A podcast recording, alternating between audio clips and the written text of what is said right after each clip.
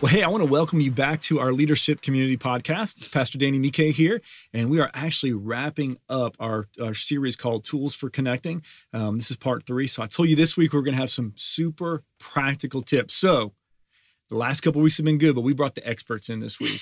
so we have Misty McCarthy and Chad Laborde, two of our key dream team um, coordinators, man, that just helped do a phenomenal job of running things for us. So, man, they're going to give you guys some some real practical advice. And I'm actually sitting here taking notes on what they're gonna what they're gonna say because I got to get better um, at this as well. So, once again, we're wrapping up our series today, and whether you're a natural connector or kind of like I've shared with you the last couple weeks, um, I got to step out of my comfort zone. I've had to learn some of the skills, but as I've learned, you know what, I really do enjoy relationships. I really love people just because of my natural wiring. My I'm more of an introvert. I just had to learn some of these skills. Right. Um, but honestly, I, will be honest, guys. And, and, Chad, you've helped me learn and grow in in some of these since I've known you. Is I enjoy it because I'm able to connect better with people, yes. and it's really helped me to understand I can do this, and I really enjoy these relationships. So we're gonna uh, we just want to review our, our, kind of our key scripture verse. Was Second Corinthians chapter one verse twelve, where it says, "Now this is our boast." Our conscience testifies that we've conducted ourselves in the world and especially in our relationships with you with integrity, with godly sincerity, and we've done so relying not on worldly wisdom, but on God's grace. So, man, I'm, I'm excited today just to be able to get some super practical tips to remember when we're connecting with people. So, I'll be taking notes because remember, I'm not the guy that's the best connector in the world. So, I'm learning as we go. And as we talk through these, let's focus on our goal of showing godly integrity, sincerity, and grace. This isn't a checklist to pull out every time we have a conversation and, and create a forced behavior or interaction. All right, that'd be a little weird. Yeah. All right, but these are just tips that can guide us to really create an awareness and the habits that we have as we connect with others. So let's go ahead and jump in and get really practical with our tools for connecting. All right. So, you know, Chad and I have been working just to create some resources and practical training ideas for the dream team. And when we started brainstorming, what we realized is these habits are so important. And we're talking about interacting with others. And this list, it's not only valuable for the dream team, but it's really just valuable in general when you're having conversations with people. It's just great. Inner circle relationships, like we've been talking about, you know, our spouse, children, closest friends, or just simply that casual, brief interaction you have with someone. It's so important, these tips. They're impactful, adds value to people, and it can be in just subtle ways, but so, so powerful. So we're going to jump in and um, really, truly learn from our expert here, Chad Laborde. No right, pressure, my, Chad. No I got pressure. my notepad. I'm taking notes. Here it is. Man, this is so humbling and uh, makes me a little nervous at the same time. so, well, you know, truthfully, it's just so interesting because I really feel um, like this is just something that I do naturally. Um, but as I started to really talk to people like Pastor Danny, it just really started to make me understand that not everybody uh, knows how to really just connect with people. And so, right. but, but everybody can be a great connector. That's good. Um, just with some good practical tips. And so, uh, number one, guys, one of the best things that I, I, can just you know give you a little tip for is is just always be approachable. Let your body language speak for you. Um, you know, so so don't be closed off uh, when you do start to talk to somebody. Um, make sure that you have eye contact with them. Make sure you're not wandering um, you know, looking past them, looking for the next opportunity. Uh, right. Uh, really look at them and really, mm-hmm. you know, give them some attention. And, and so, like you're saying about standing and making sure you're open and hands are arms aren't crossed and just that approachable. Absolutely, really approachable yeah. So you want to make sure that you know you you are giving them every opportunity to say. Uh, exactly what they need to say. And so, yeah. um, you know, the, the thing to me, guys, the most important thing that you can do uh, is learn somebody's name.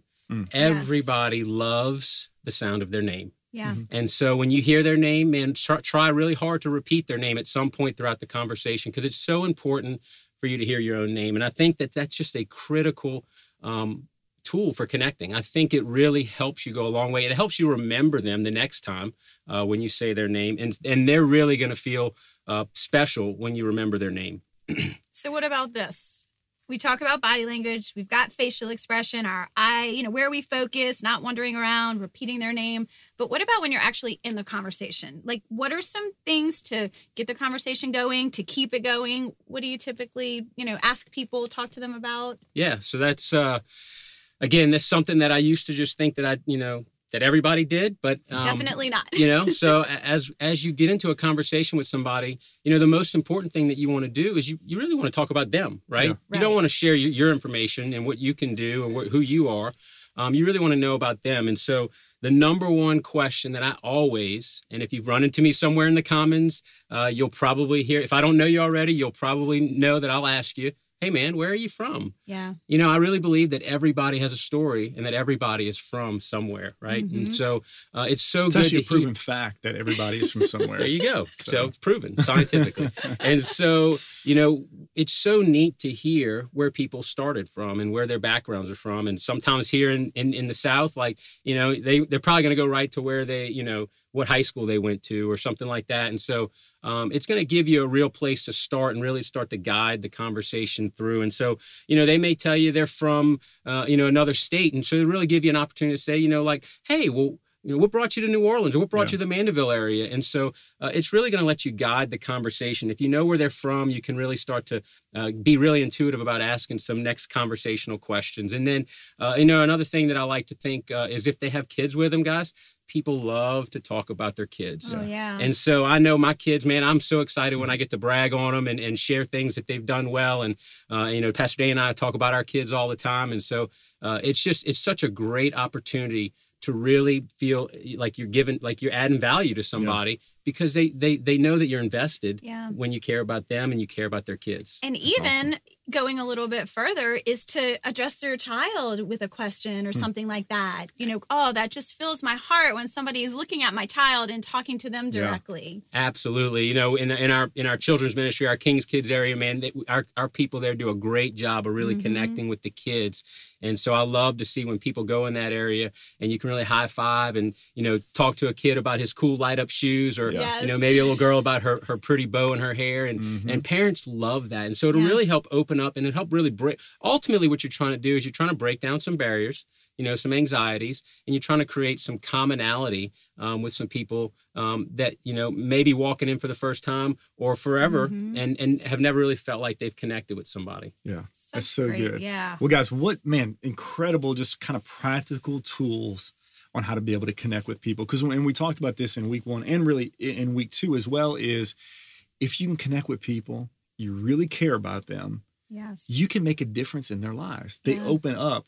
Like you have influence with them. And so don't see these as, okay, these are kind of like, man, try these, learn these, and you're going to watch your ability to connect with people, which therefore gives you influence, which allows you to speak the word of God, man, speak the gospel over them. Um, man, it can just radically begin to really begin to shift things. So once again, the apostle Paul tells us in Second Corinthians that we want to live with godly integrity, sincerity, and grace. So that's really got to be that mindset. Like, Right. why am I doing this? Like, am I trying, like, what's, man, my motivation is pure. It's with godly inte- integrity, with sincerity, and with God's grace that I want to be able to connect with these people. We talked about the last couple weeks. Um, we want to really have the mindset of, hey, I'm here for you. Right. Does everything I do scream, I'm here for you?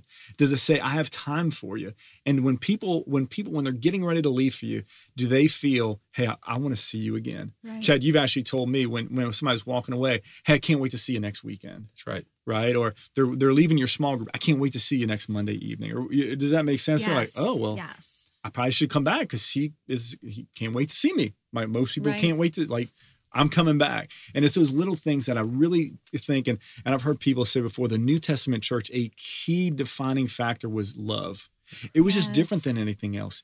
And so while we these may be tools, it's really tools to show the love of God. It's just some practical things that we can do. Mhm. Guys, it's the Holy Spirit in our lives working through us. And as we begin to apply ourselves in these areas, I'm telling you, God can use this to make a big difference. So, as we wrap up, really, this whole series, our action step this week is to take what we've learned these last three weeks and really intentionally keep it on our radar as we connect with others. Maybe it's at church this weekend, at your small group, as you're serving on the dream team, at work, the ball field, wherever you end up. All right. So, and once again, whether that's your inner circle, your closer friends, or your outer circle, just kind of people you're connecting with.